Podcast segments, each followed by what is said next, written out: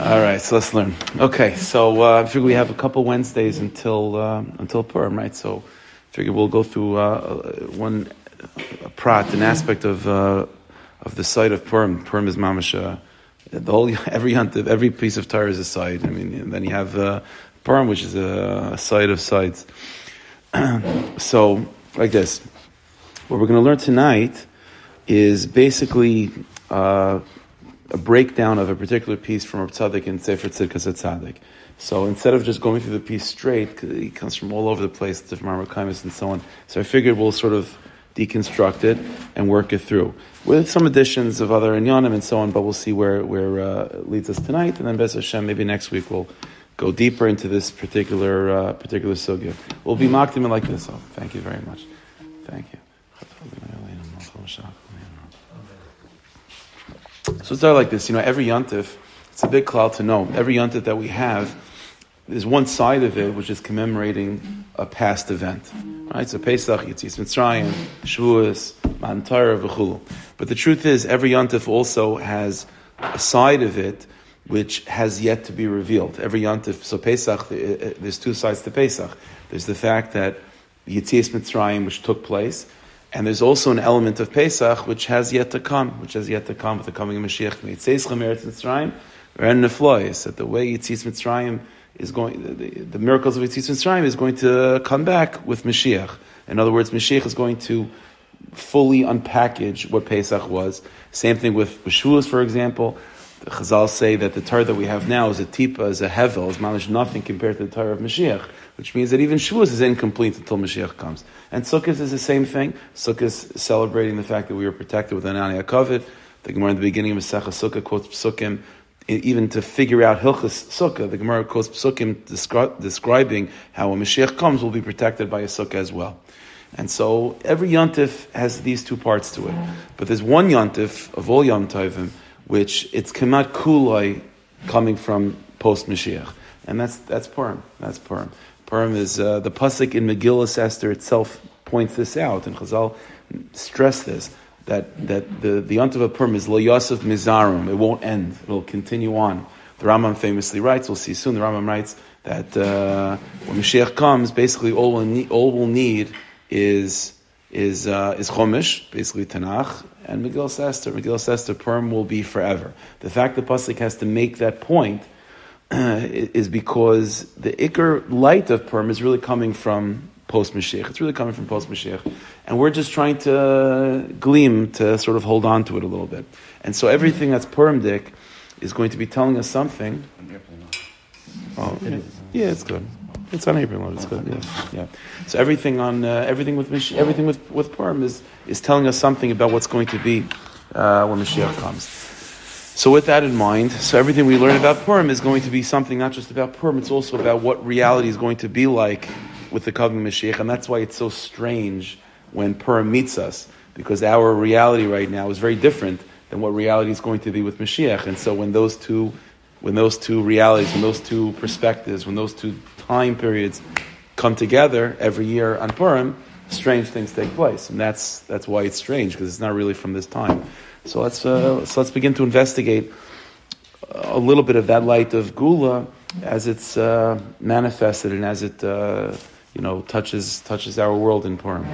So it's like this: of all the of all the halachas of Purim, of all the minhagim of Purim, probably the strangest or one of the strangest is the minhag of costumes. That one of the ways, and it's not a halacha. It doesn't say this in Megillah Esther. Certainly, it's not a halacha in Shulchan. It's not a halacha from the Gemara. It's not halacha. But sometimes minhagim that Klal Yisrael uh, sort of instinctually pick up on are sometimes the deepest. And so Klal Yisrael have this very ancient custom that we celebrate, we express the simcha that we have on Purim, dafka through our clothing, dafka through our clothing. And, and ironically, dafka in clothing that on an average day would not cause simcha, it would cause uh, discomfort. So on Purim, dafka, the, the celebration of, of Purim is manifest and it's expressed in clothing. So you have to figure out what that what that inyan is. In Marvaka number one, so this is uh, the minig is quoted by the Ramah in Shulchan Aruch and Tafresh Sadivav. So the Ramah again, the context of the Ramah, he's talking about some halachic uh, complexities that might come with costumes.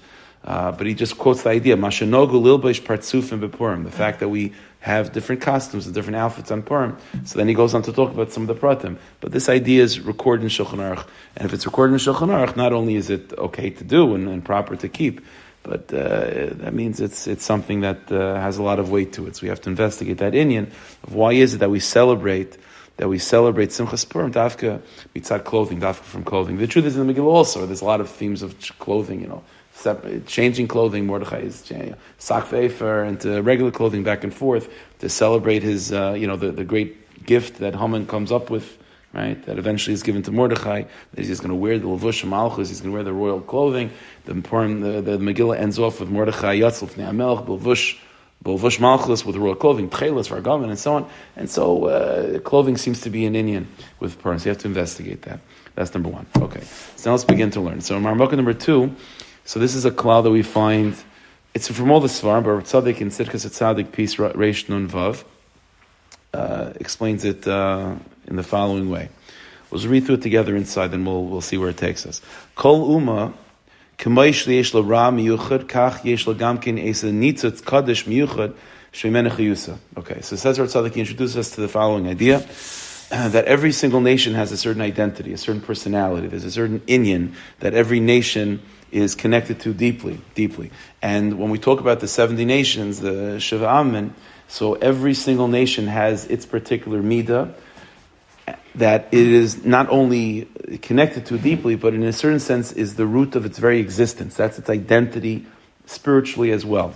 And these midas that every single nation identifies itself as and part of is is is fundamentally ra. It's fundamentally ra. It's not politically correct to say, but he says kol uma It has a particular aspect, a certain midah that is being used and is being expressed by that nation in a corrupted version, in a corrupted way, in a way that's distancing them from the Rabban from the source of all sources. But says the Rav like this, but nevertheless, if something exists, it's because the Rabban must be there, and the Rabban must be investing his light and his energy into that thing, into that place, into that people. And so if you have any particular nation, if you want to break it down, you first have to identify what is the midah of that nation, Aleph. And when you identify what that midah is, that not only is a personality trait of that nation, that is the chias, that's the life force. That's the midah that is driving that nation, that, that gives it its identity, that gives it its life. Uh, and says Ratzadik, ironically, of all, you know, uh, uh within, within all places, it's davka in that midah that the that the ultimate, you know, that the, the energy of the Rabbanu Shalom fueling and sustaining that people is going to be found. That's where the Rabbanu Shalom, that's that's where, so to speak, the Rabbanu Shalom infuses his life force into that nation through that particular personality. So it's not just a random midah or a trait that comes because of stam, the circumstances of, of world history, that this nation has that particular midah. No, that's its essence. That's its essence. And because that's its essence, that's where its neshama is. That's where the Rabbanu Shalom is going to be infusing his, his, his energy into that nation through that particular midah, which means that although that midah on the surface or the way that nation is using it is corrupted and negative, and that's why it's the essential quality of that nation. And once you're dealing with nations that are not the Jewish people, automatically we're dealing with something that's inherently corrupt and, and distant from Avodah Hashem. But since, says Tzaddik, that is the place, that is the midah, that's the quality through which the Rabban is, inje- is, in, is investing his energy into that people.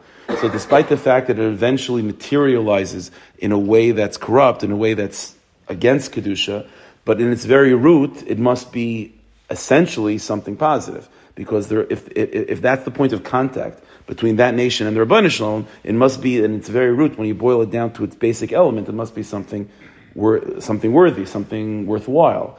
If the Rabbanish, the, the only the Rabbanish was only going to contact, so to speak, something. The, the point of contact between the Rabbanish and anything is always going to be good and holy.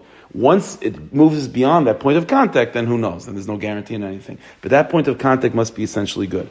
So if the point of contact between the Rabbanish Shalom and any nation is in that midah, so that means in its core it must be something good. It then again takes on a life of its own but its core must be something elementally and fundamentally good. That's the, the site. So every nation has a lot of inyanim. You identify its core midah, and the first the first uh, meeting you have with that core midah is broken, is ugly, is unholy. But when you get down to its basic element, it must fundamentally be something productive and, and not, not only uh, worthwhile, but something necessary in the Avodah Hashem. And so says Ratzadik like this again, just like every nation has a particular evil, a particular corruption that is its identity. But at the same time, it also must have a spark of divine energy that's sustaining it. Kitam, like we say, va'ata mechayas kulam. The Rabban Shalom, you sustain all things. Delule kain, if it wasn't for the Rabban Shalom's energy, kiloyaya, then, then nothing would exist, including that nation. Now, v'chiyas Hashem yisparach b'vadu davar toiv. And that point, that spark of divine energy, obviously is a good thing if it's coming from the Rabban Shalom.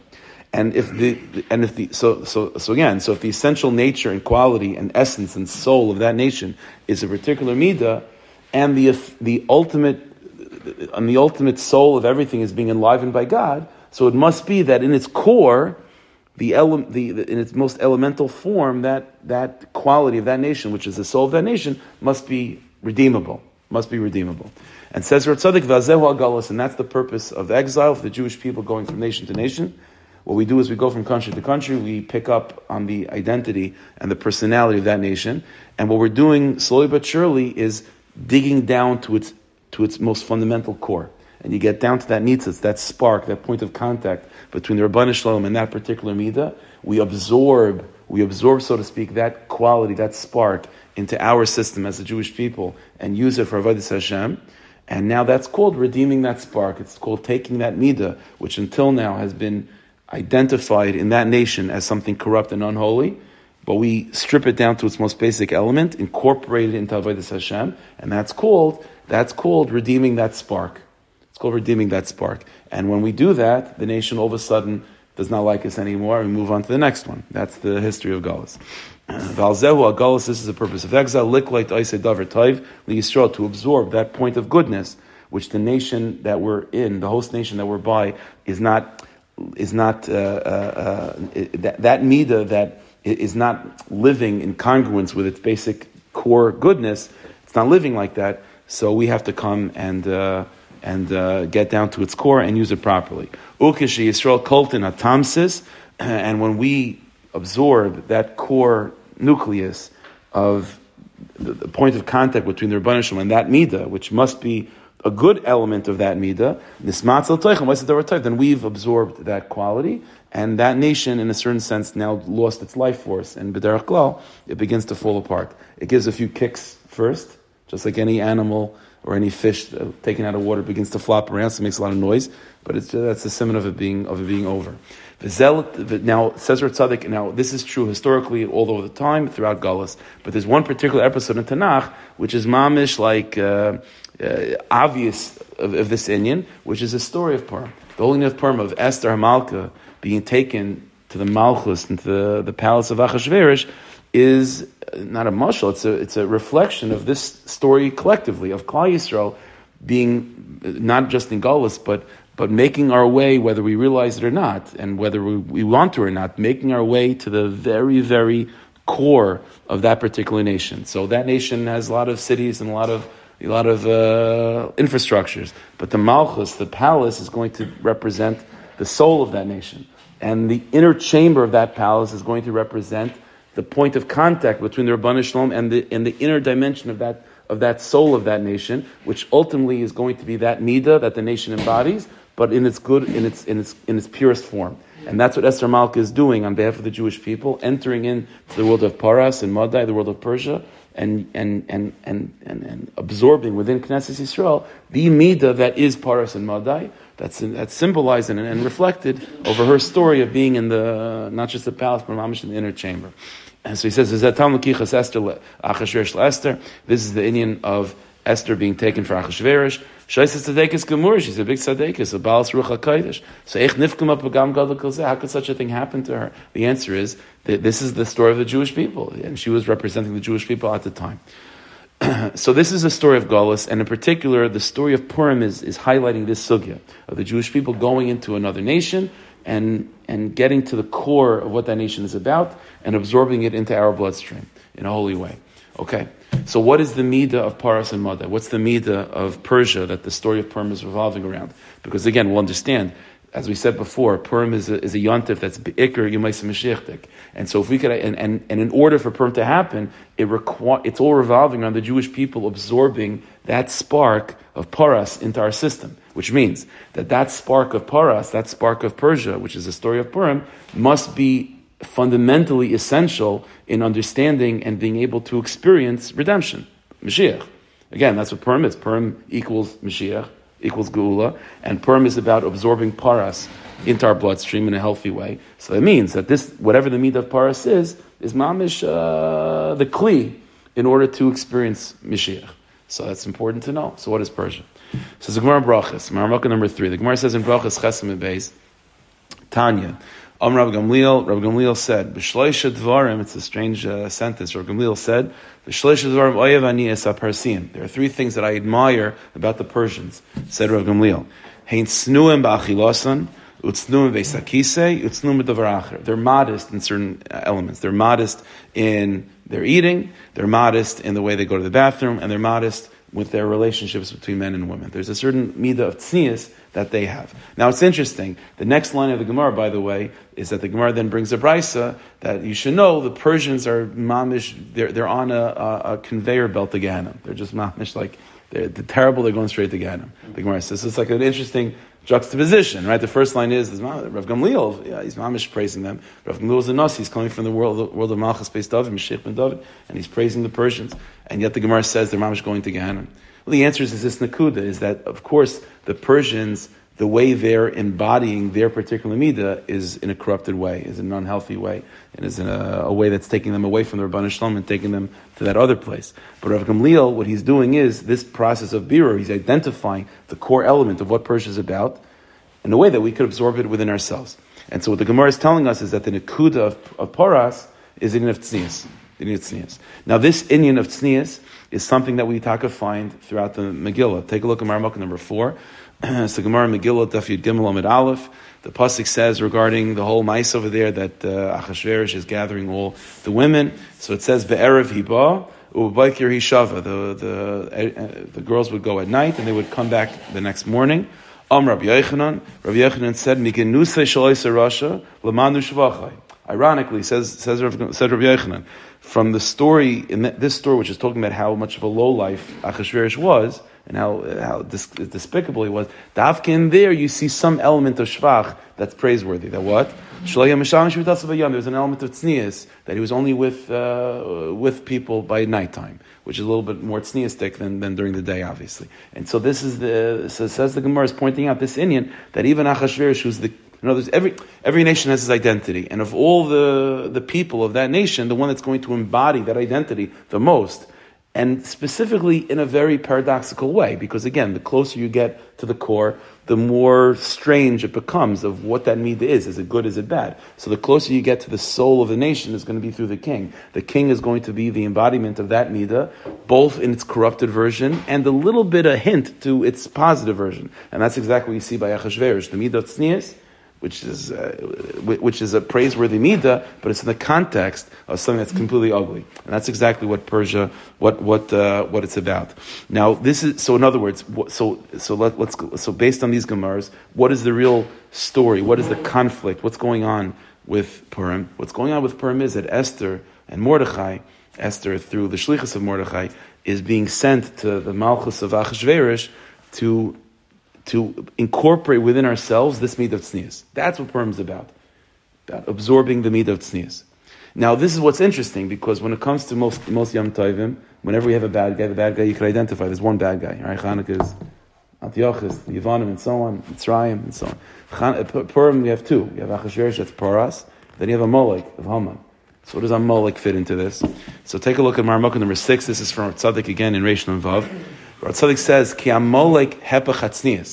So you have sort of like the way to think of it is that Esther Malka, on behalf of the Jewish people, are going into the base Malchus of Achashverosh to capture tznias, which is being held prisoner by Paras. But then you have, on the other hand, this enemy called Amalek that's trying to stop Esther Malka from doing this. And why is that? Because Amalek embodies, says Rav Tzaddik, the very opposite of Tznias. Amalek represents everything that's preaches, everything that's out in the open, not modest, not hidden, not mysterious, everything, everything revealed, everything on the outside. And so you have this fight between Mordechai and Haman. Haman is trying to poison the Jewish people to stop this process of absorbing tznius into the, into the bloodstream. Because again, if you have tznius, you have Purim, you have Purim, you have Mashiach. That's the end of that's the end of Amalek. So what Amalek is desperately trying to do is fight this midah of tznius by injecting us with the midah of pritis, with the opposite of tznius. And that's what's going. That's the, the that's the subplot. That's what's going on in Purim. Says Ritzadik Amalek Amalek is the opposite of modesty. The lakach by this is why it says regarding Amalek when we were first attacked, v'loy yari elokim, that Amalek is the midah of not Yiras Hashem, the opposite of Yiras Hashem. Ki mitzad hayiru atznias. And says Ratzadik, what does it mean, Yiras Hashem? Yiras Hashem is always associated, says Ratzadik, with modesty. A person that has that's God fearing is automatically going to be a, a modest person.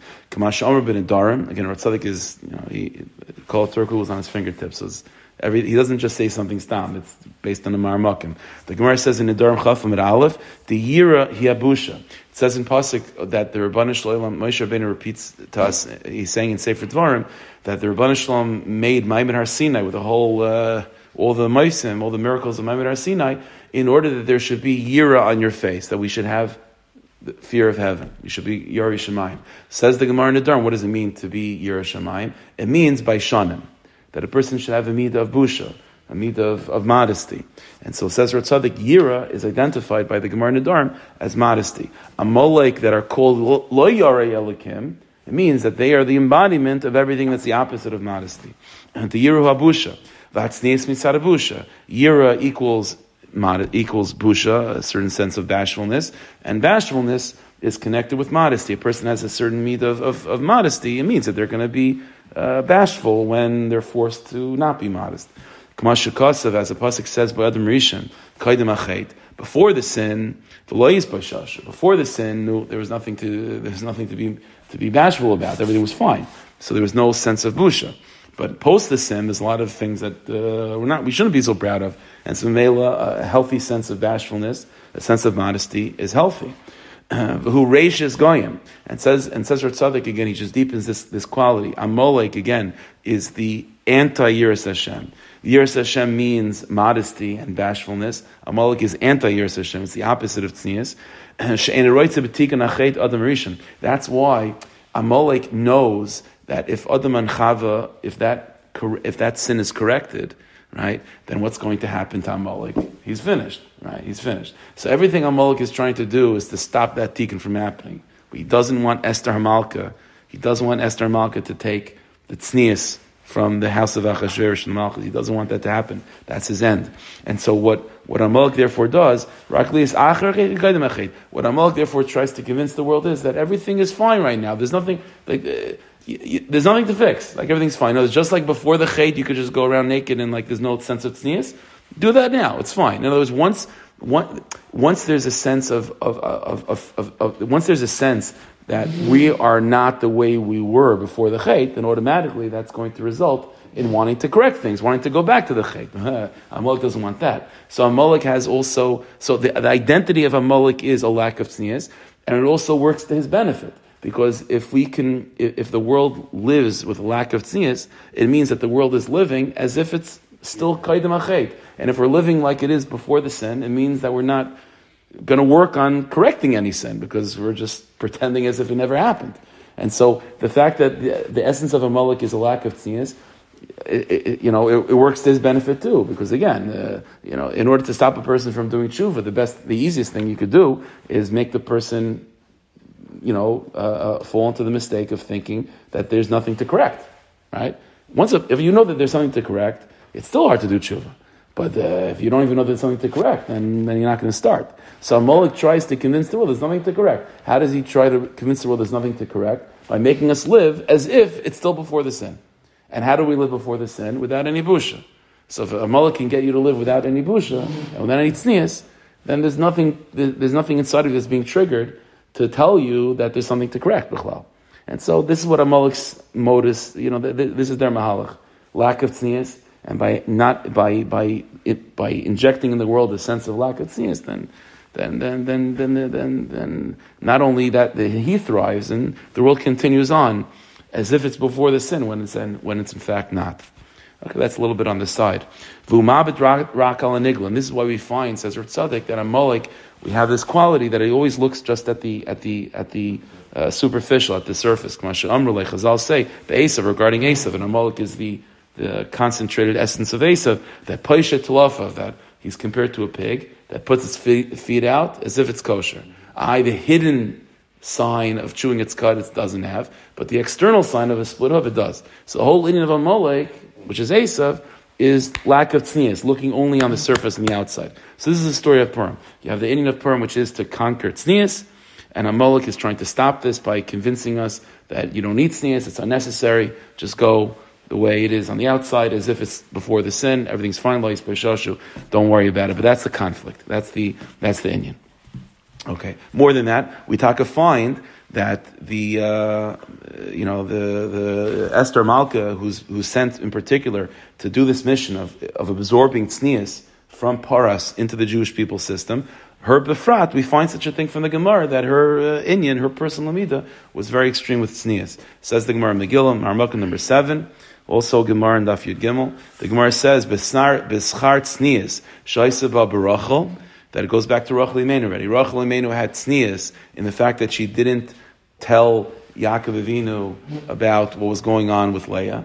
Right? She kept it private. She had a certain sense of, of modesty and bashfulness about her. So because of that, she has a descendant, Shaul Melech. And Shaul was also tznuah when he was appointed a king, so he doesn't tell the whole world about it. He goes back to his regular business. He's able to hold it in. He doesn't have to doesn't have to show it. Esther. And this Esther comes from a yichus, not just of malchus, a yichus of, of. And that's how the Gemara identifies it. Her whole name is Hester. Right, her name is Hester. Her name is Hester, exactly. More than that. What's ironic is, and again, this is part of the theme of Purim, that is right? So there was the Gemara says in Megillah that there was a certain avera the Jewish people committed, which led to the Gezer of Haman, right? And and so ironically, this avera, although it, it led to our problems, it also led to its own solution. So it says the Gemara like this: Maramukah number eight. The Gemara says in Megillah again, Yud Beis Med Aleph. There's a conversation. The Gemara of all people, the Gemara says that Talmidim es Rishon Barichai. What did the Jewish people do at that time in order to uh, be worthy of you know to have such a punishment of of destruction. So Rishon Rechai, interesting. Rishon Rechai says, "Nu zagalein." You tell me, what do you think? So Talmidim said uh, they, they went to the party. That's Mistam, uh, what it was. That's how the Megillah starts. They went to the party. So it says Rishon Rechai. Now, in that case, it should only be the, the Shushan.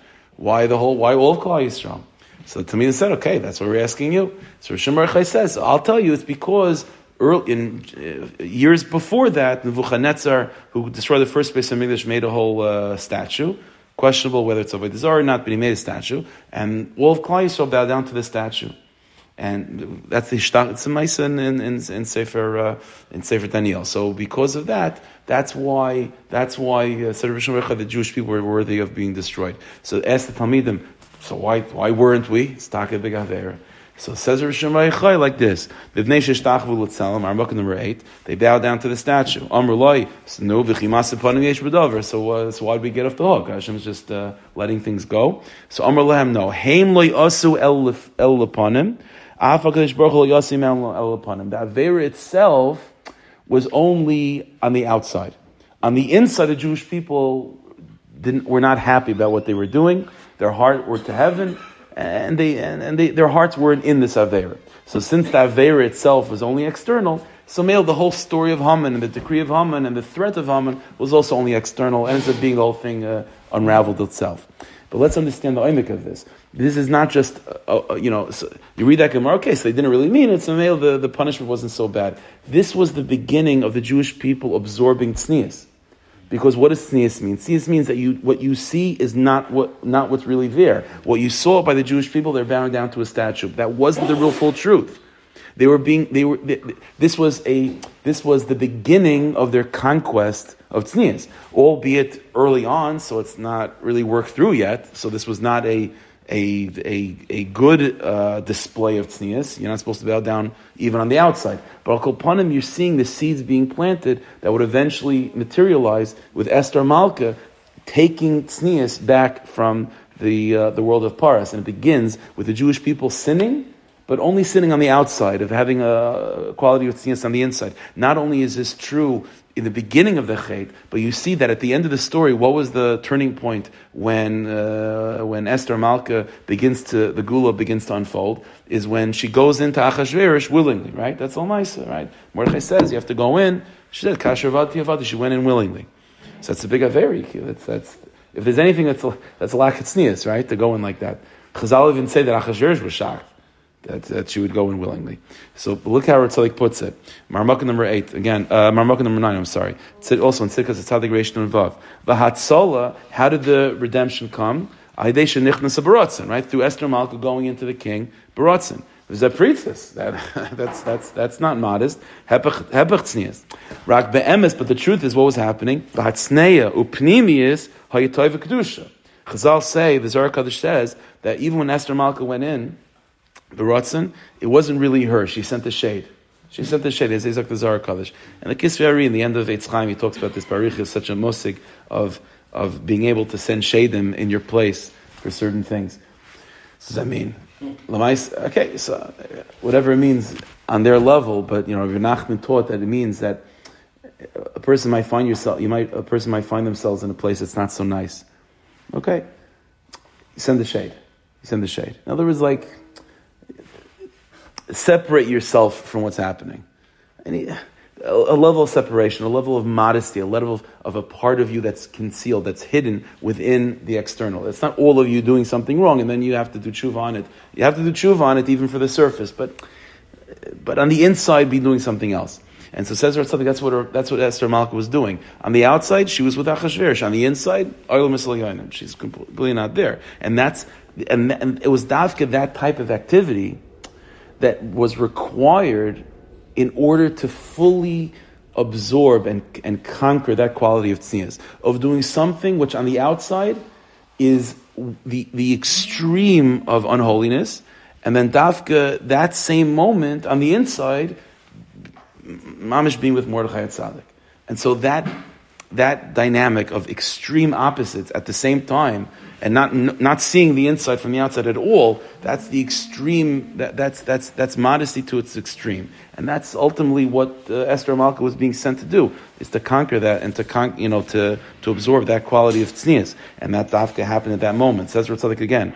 Uh, rak be'emes b'hatzneya in a modest place, in a place of the neshama, upnimius, ha'itoy kedusha. The whole leading that Esther Malka was doing was all in Yoni Kedusha. There's a sefer that we have from the Ramchal uh, that uh, it's, uh, uh, it's called Kinnis Hashem Tzvakis. Kinnis Hashem Tzvakis. It's a whole sefer written against Shabsai Tzvi and that movement.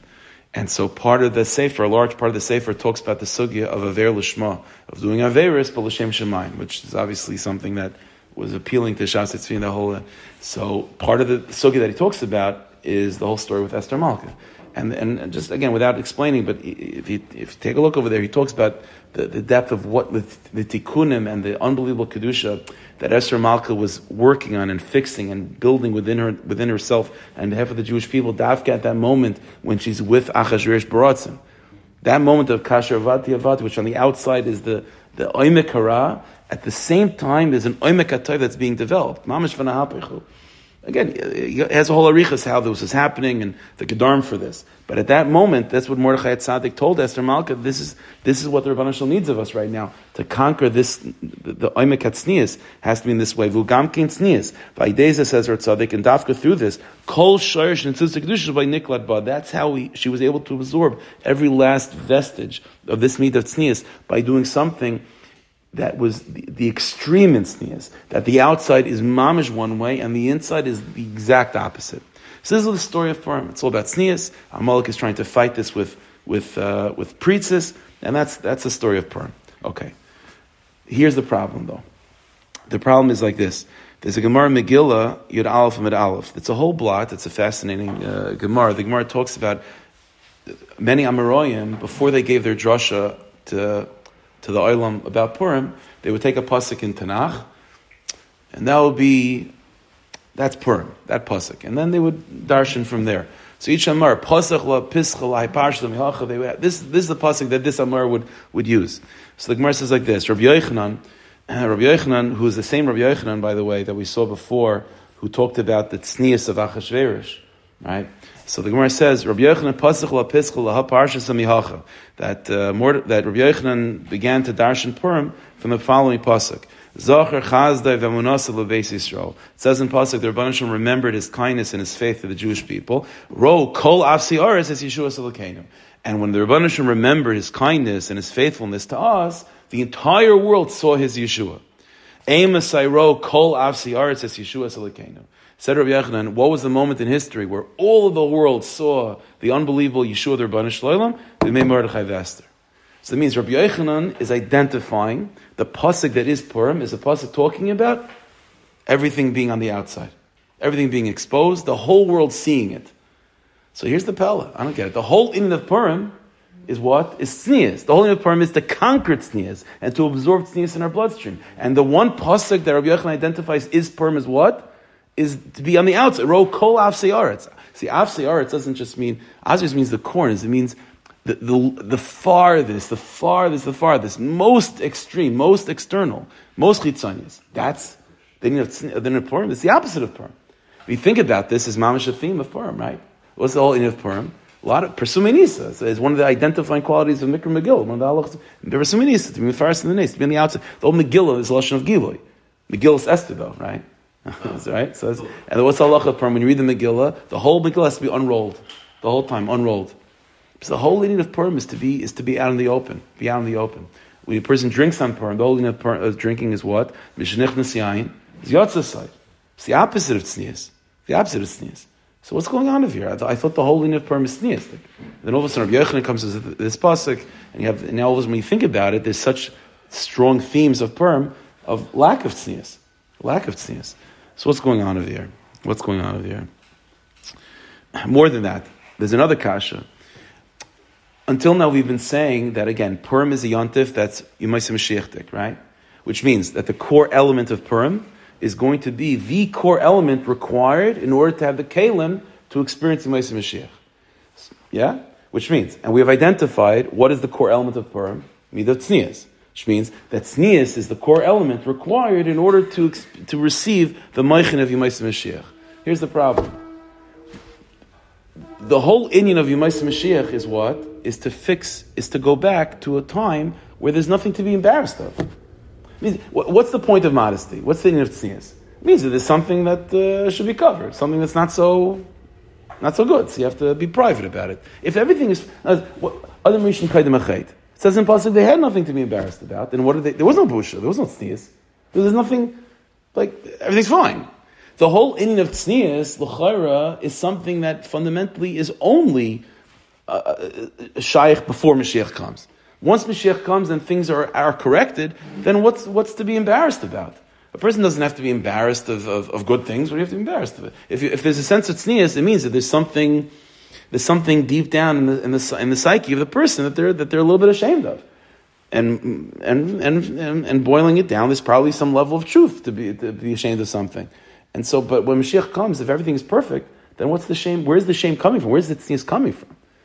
So, so again, we have again. So here are the, the basic questions. Again, if the if the essential quality of Purim is tznius, then we have two problems. First of all, Rabbi Yochanan's Rabbi Yochanan identifies the, the pasuk of Purim is ro kol av seyar Purim, you drink until everything is revealed. There's a there's an openness, pursuing as part of the halachas of Purim. So, so that, uh, that doesn't make sense, how that works. That's Aleph. And Beis, what's the place of Tznius by Yemais Mashiach? By Yemais Mashiach, we'll go back to Adam Rishon Kaidim Achet. On the Rishon Kaidim Achet, there was no Tznius. It wasn't necessary to be Tzanua. Lois B'Shashu. The Pasuk says that as a Maila, Lois B'Shashu. So what's going on? The midah that is required in order to to propel us into Yemais Mashiach is the midah of modesty, which is not going to be needed when Mashiach comes. How do we understand this? It's not because we're hiding something, it's because it makes us more relatable uh, uh, Okay, so we'll have to see. But but even to be more relatable, it means that the Rabbanu Shloim is hidden. But when we're, t- we're dealing with Yemais Mashiach, everything Lachar is going to be revealed. What's the words, even if you even if you want to go deeper and say, well, all of this Hashem is about mimicking, is about being, you know, paralleling the Rabbanu Shloim. So now the Rabbanu Shloim is hidden. So I understand how now Avodah Hashem would require a level of modesty because if you're trying to connect to God through your Avodah and God is hidden, so you have to be hidden. But when Mashiach comes, God's out in the open. So then Avodah Hashem should relate to that, which is everything out in the open. Which that's how it was before the Chait. Adam and Chava were out in the open with not not not only was there nothing to be ashamed of, but their avodah was by shashu because their Rebbeinu was out in the open, so they were out in the open. So Mashiach comes, the is going to go back to that. No, so if it goes back to that, then there should be no place for modesty, not in terms of of anything to be embarrassed of. Aleph and base the avodah should be to mimic what God is. That's that, that's Yiddishkeit, by the way. We mimic what the Rebbeinu Shalom is doing, right? So uh, the Rebbeinu Shalom on some cosmic, le- on some divine level, is meniach tefillin every morning. So we put on tefillin. It's mimicking the Rebbeinu Shalom. So if, when Mashiach comes, or Kaidim Achet before the Menchav, the Rebbeinu Shalom was out in the open, then we should be out in the open. So what's the sin of tznius being dafka required in order to experience Yemaisa Mashiach? It's the opposite. So you know, the, the, answer just can't be okay. V'nahapichu. That's Purim. Purim is uh, it's not. You know, that's not the. It, that is the answer. Like you have to. You know, we have a few more minutes, so you have to explain a little bit more. Okay, take a look at Maramaka number thirteen. So no, it, it, when you when you have a contradiction and you're dealing with Purim, which is going to end up not really answering the contradiction, so the only place to go is Israel. So that's where you have to go. So in Maramaka number thirteen is a Torah from the Mei HaShiloach. In the Mei HaShiloach, it's, it's bigger on the Parsha on, on Chumash. But at the end of each chelik, there's uh, Torahs that that uh, Ishbitzer said on different Gemaras and Chazals and so on. So this is a Torah that, that Ishbitzer said on, on, on the Gemara Megillah, Daf Yud Aleph and Aleph. The, particular Gemara that it's about is, is not uh, you know necessary for right now, but it's Chalal. He's talking about the whole inyan of of Purim. So he says like this. All the miracles that the Rebbeinu did for Klal Yisrael, Yitzias Mitzrayim, Kriyas Yamsov, V'chol Mechamis, Shahayu, Shaleked Derchatav. All the Nisim, what we call Nisim Guluyim, open, revealed miracles. V'zenek Kapella, those are obviously wondrous uh, miracles that are, that are, that are in Flois, that are in Flois Abayri. V'lo yitachin behem loshin. See, it's ironic. Although we call them revealed miracles, Nisim Gluyim, Be'emes, says the Ishbitzer, you can't really call them visual miracles. They're not called Nisim Gluyim Be'emes. Why? Ki achar hanes, nishol k'mashayit, because it's taka true. Kriyas Yamsuf, at that moment, it was a visual. You can see it. But what happens after Kriyas Yamsuf is over? The water goes back. Now it's just a memory. Now it's just a Messiah that we hear from our, from our, from ancestors. It's no longer visual, right? Rak Lashon Shmua. So the moment of the miracle is fleeting. So once the moment is over, when you talk about on a, on a larger scale, like historically, what was this miracle? This miracle is no longer is a very for a momentary time. It was visual. The vast majority of that miracle's influence on us is uh, is hearing. It's it's it's it's based on a Messiah. Kiloi nisham and Rakshmiya says nine. All that's left is what we hear from our ears, the Messiah. So he says, Afanei Shanasim Mordechai Esther. But here's the chiddush of Purim. It's davka because Purim did not change anything with supernatural, you know, uh, special effects. That's davka why it could be considered a miracle that is still seen. The pasuk that Rabbi Yochanan quoted in the Gemara is what? Zachar chazdei v'manasal Yisrael, the row kol avsei aretz es Yeshua. And said Rabbi Yochanan, when is the moment that a person is able? What's the miracle that you can that you can say for all time? Roll That's the Esther. That's the story. That's the miracle of of, of Purim. It says it said the Israelites like this. Here Hakadosh Baruch was. What did Shalom do on Purim? Basic. This is the basic inyan of Purim is what? Asher av kol darki ateva sheyisnagu ba'olam gam heim enam rak l'toivas Yisrael. The Rabban Shalom was not infiltrating nature and moving it aside for some divine revelation, and at the moment it's amazing, and then everything goes back to before. The Rabbanu Shloim was redefining for ourselves, was explaining to us what is it that you're seeing all the time? What are you always seeing? We're always seeing nature.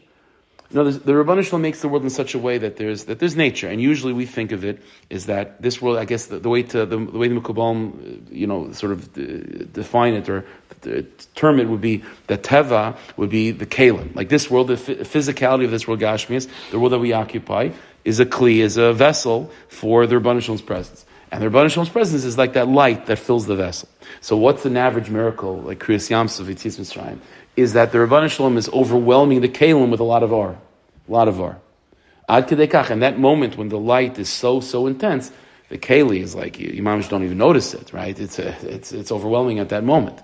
But what happens when the iris retreat, or they, you know, the, the, the dimmer goes back, you know, to a regular setting, then what remains is the Kali. The Kali wasn't really affected. The Kali was overwhelmed by the presence of light for the time being. But the light goes back, the Keli is back to, back to square one.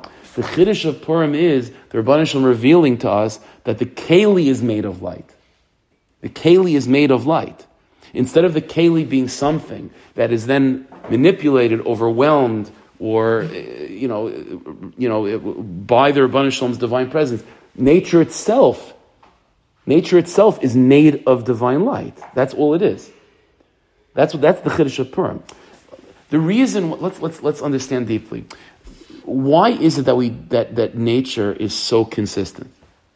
See, here's the chiddush, and the Ishbitzer doesn't make this point, but in, in the writings of Chabad Hasidus and the Rebbe Rashab in particular, this is mamish one of the big yisaidus of Chabad Hasidus, which is the following Nakuda. Why is it that nature is so consistent? Why is it, so to speak, why is it that nisim galuyim, miracles, are once in a while, and nature is a thing that's consistent.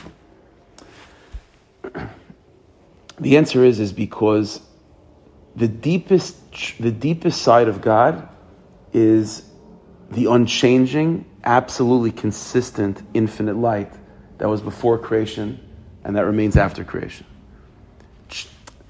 We, we say in davening every day, every morning, Atu Atu Atu God, you are you are you are here before creation and you're after creation. That's not just saying stop. The deepest description that we have of the Rabban Shalom, the first moment that in the, the like the, the highest, highest, go back, rewind to the deepest, deepest expression of God's existence, is that moment before creation where the Rabban Shalom wasn't forcing himself into any limited space, so to speak. He was kiviyachol being himself. And what is that self? Ein Sof, infinite light, unchanging. What does infinite mean? Infinite means it's exactly the same on this side of the table to that side of the table. It's infinite. It's infinite. It's homogeneous. It's absolutely one. Hashem Elkein Hashem Echad. The deepest thing we could say about God when He's being Kviyachal Himself in His own place is that He's absolutely one, unchanging.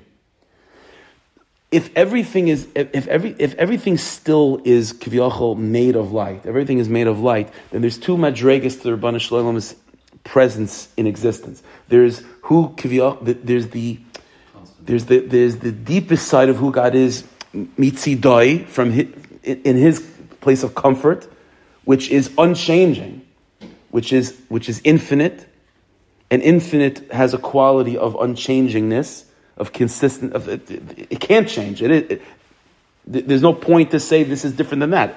It's infinite, and then you have the Rabbanu Shalom as he's willing to show differences, kiviyachol, fitting himself into, into our world.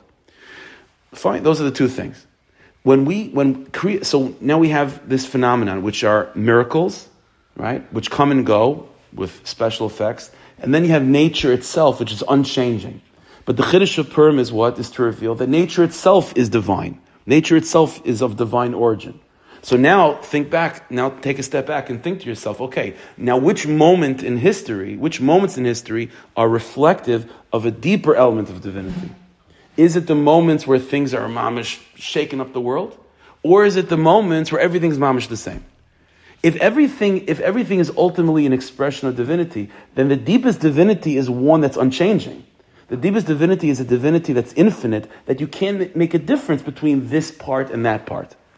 So the, the, the, nature itself, when we think of nature as something outside of divinity, then it becomes the most boring. The, mo, it becomes Hester Panim. But when you reorient yourself from Purim to realize that nature itself is divine, then the greatest giloi, the greatest revelation of the Rabban Shalom in the deepest of senses is in nature, is nature itself. And so what happens on Purim is, is that the thing, the quality that, that, that's, that hides the Rabban Shalom is the greatest revelation of the Rabban Shalom. In order to notice something, there has to be a contrast to something else, right? You notice this chair because there's space around this chair that's not this chair. So that's why you notice the chair. But you don't but if something is everything, then you don't notice it because there's no contrast to it when you, you notice miracles, because that, a miracle is a level of divine revelation that's not infinite in its nature. And because of that, you could have, you could conceptually contrast that ray of divine light to outside of that ray of divine light. But Nate, the reason why God is hidden in nature is not because he's hidden, It's because that it's a reflection of the of the infinity of the Rabban Shalom, where there's nothing else but him to, con, to contrast it with. It's the, the, the, the Hester of Teva is itself the deepest Gilui. This is the ultimate, this is the ultimate quality of Purim. When we're talking about absorbing tznias, it's not a matter of tznias. When we think of tznias now, the requirement of tznias now is mamish to be hidden because there's things to be ashamed of, or and you know like this, and we have to become more internal people. What person's uh, stam uh, everything on the outside, then you become a superficial person. So there's a lot of reasons to be tzanua. So yes, but when Mashiach comes, so what's this in of tznius by the by the end by when Mashiach comes? The answer is the level of divinity that we're going to experience with Yom Mashiach is a divinity that that is fundamentally hidden. It has to be hidden. There's nothing to contrast it with. It's going to be a revelation that everything is Rabbanu Shalom, which automatically means it won't be seen. Because how could you if everything is Rabbanu Shalom? There's nothing, nothing to compare it to. It's an infinite truth it, it, the Rabbanu Shalom will be shown to be hiding in plain sight. That's the name of the. Right? A, well, I thought of the title, and then I had to come up with this year. It was a good title. hiding in plain sight. That's the inyan over here. That's the inyan of Purim. So That's the side of Purim. So this is the chiddush. This is the chiddush of Yomaisa Mashiach. This is the chiddush of Yomaisa Mashiach. Is that is that we and this is maybe a sugya we'll investigate next Wednesday. That'll be for more next Wednesday but we'll, we'll, we, we will see this nakuda is that we will carry with us a little enough of the enough of the nisim gluyim. What's going to be with Mashiach is an inverse of what we think now. We think now that nature that's not revelation, and open miracles that's revelation. What's going to be shown with Yomais Mashiach is the opposite, is that nature is divine revelation, and open miracles will be the contrasting points. We'll be able to appreciate and the depth of revelation of nature by comparing it to the lower level of divine revelation, which will be the open miracles.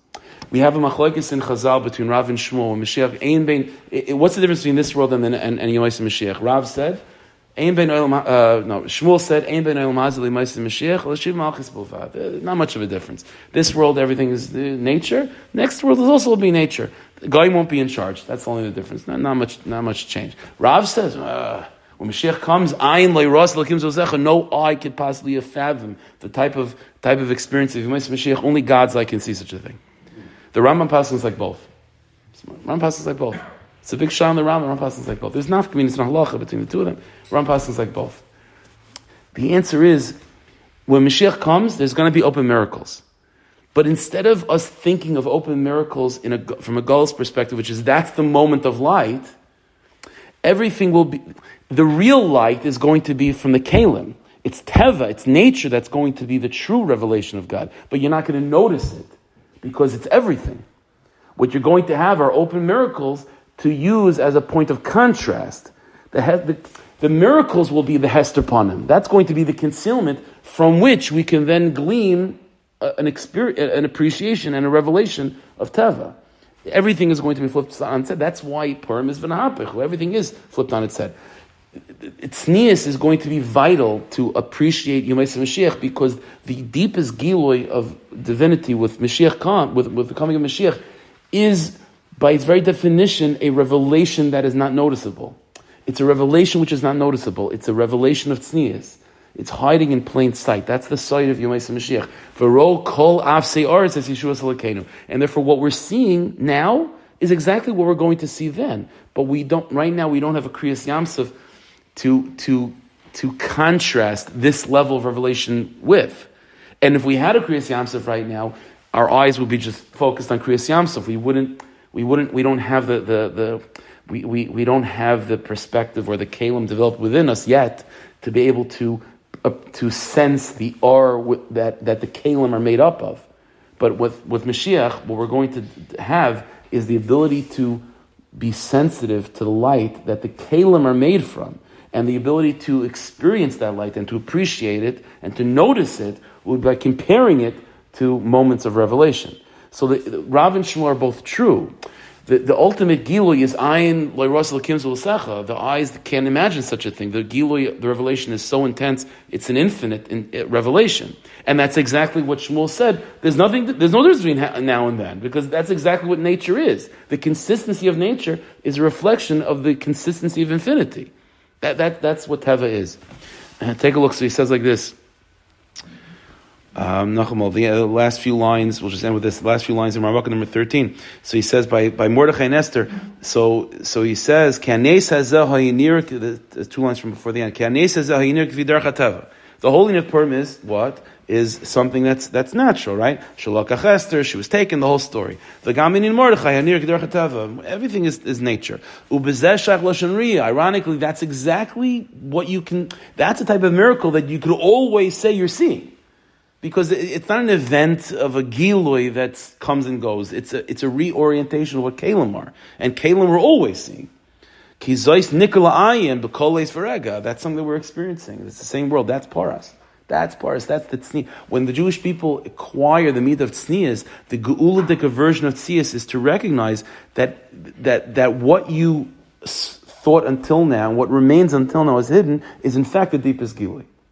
This is why, what is, how is Purim celebrated? We start from the beginning. By clothing, by, by celebrating clothing. The Simcha of Purim is expressed in the clothing. Because what are clothing? It's the Kalim. It's the Kalim of who you are. And the holiness of Purim is what? Is a celebration of this realization that the deepest R is the R that's actually manifest in the, in the Kali. It's not the R that's filling the Kli, it's the Kli itself that's made of light. And the type of light that it's made of is of infinite nature. It's, it's everythingness. And so everything about Purim is this Nakuda, is that it's out in the open, it's absolutely unchanging, but yet completely new at the same time. That's exactly what it is. I, am uh, just, uh, you know, uh, to end off Marmukah number 14, so he says, b'derech ha-teva. What is a, this is Rav Tzadok again in, in Marmuk, in, in Reish Vav, in Tzidkas Tzaddik. So he says, when you have a, salva, a, a, a Yeshua, salvation like, like Purim, which is B'der Chateva, Hayin that's modest, right? You don't see it. The it's being clothed. Megula, and it's not an, open miracle like we usually think of. Umi Kol Malkim, Zobem is Galus Yosef. But the truth is, it's Dafka, the hidden miracle, that's the deepest, most open miracle. It's the most open miracle because gam ba'avse oretz, even the corners of the earth, the hakara, meaning what does it mean the corner of the earth? Not like there's no the world is around, but it means it can, in terms of the, the ability to process spirituality. There are people that are avse oretz. It takes a certain a certain sensitivity of the soul to even appreciate Kriyas Yamsuf. Because when you're dealing with light that's within the Kli, you have to be a light dika person in order to appreciate it. But if you're a magushan dik, if you're very, very low and very earthly, and all that you identify with are kalim, then experiencing light is not going to do much to you. But if you could have a miracle like Purim, which redefines what kalim are, everyone can have a shaykhs to that. You don't have to be such a spiritual person to appreciate kalim. So he says that's what Purim is that Shagam Derech the nature itself is not just from Hashem, is the deepest expression of the Rebbe Shalom's presence in your life. Akar magula masag gedol and that's why again this is another in. That's why that's why Purim is also related to Tarsh Peh. It's moving away from Tanakh and ushering us into Tarsh Peh. Tarsh Peh, the Rebbe Shalom is not communicating openly anymore. It's now using human intellect. It's using the Kali, it's using the, the world of nature to figure out what God wants. That's the deepest revelation of God's will. Not a, not a secondary one, it's the deepest revelation. It's not noticeable as divine because of the fact that it's revealing the infinite light of God. And infinity is not noticeable by its nature. But that, that, so when you have a pasuk in Tanakh, the contrast Shabbal Peh with, then you can appreciate Shabbal Peh.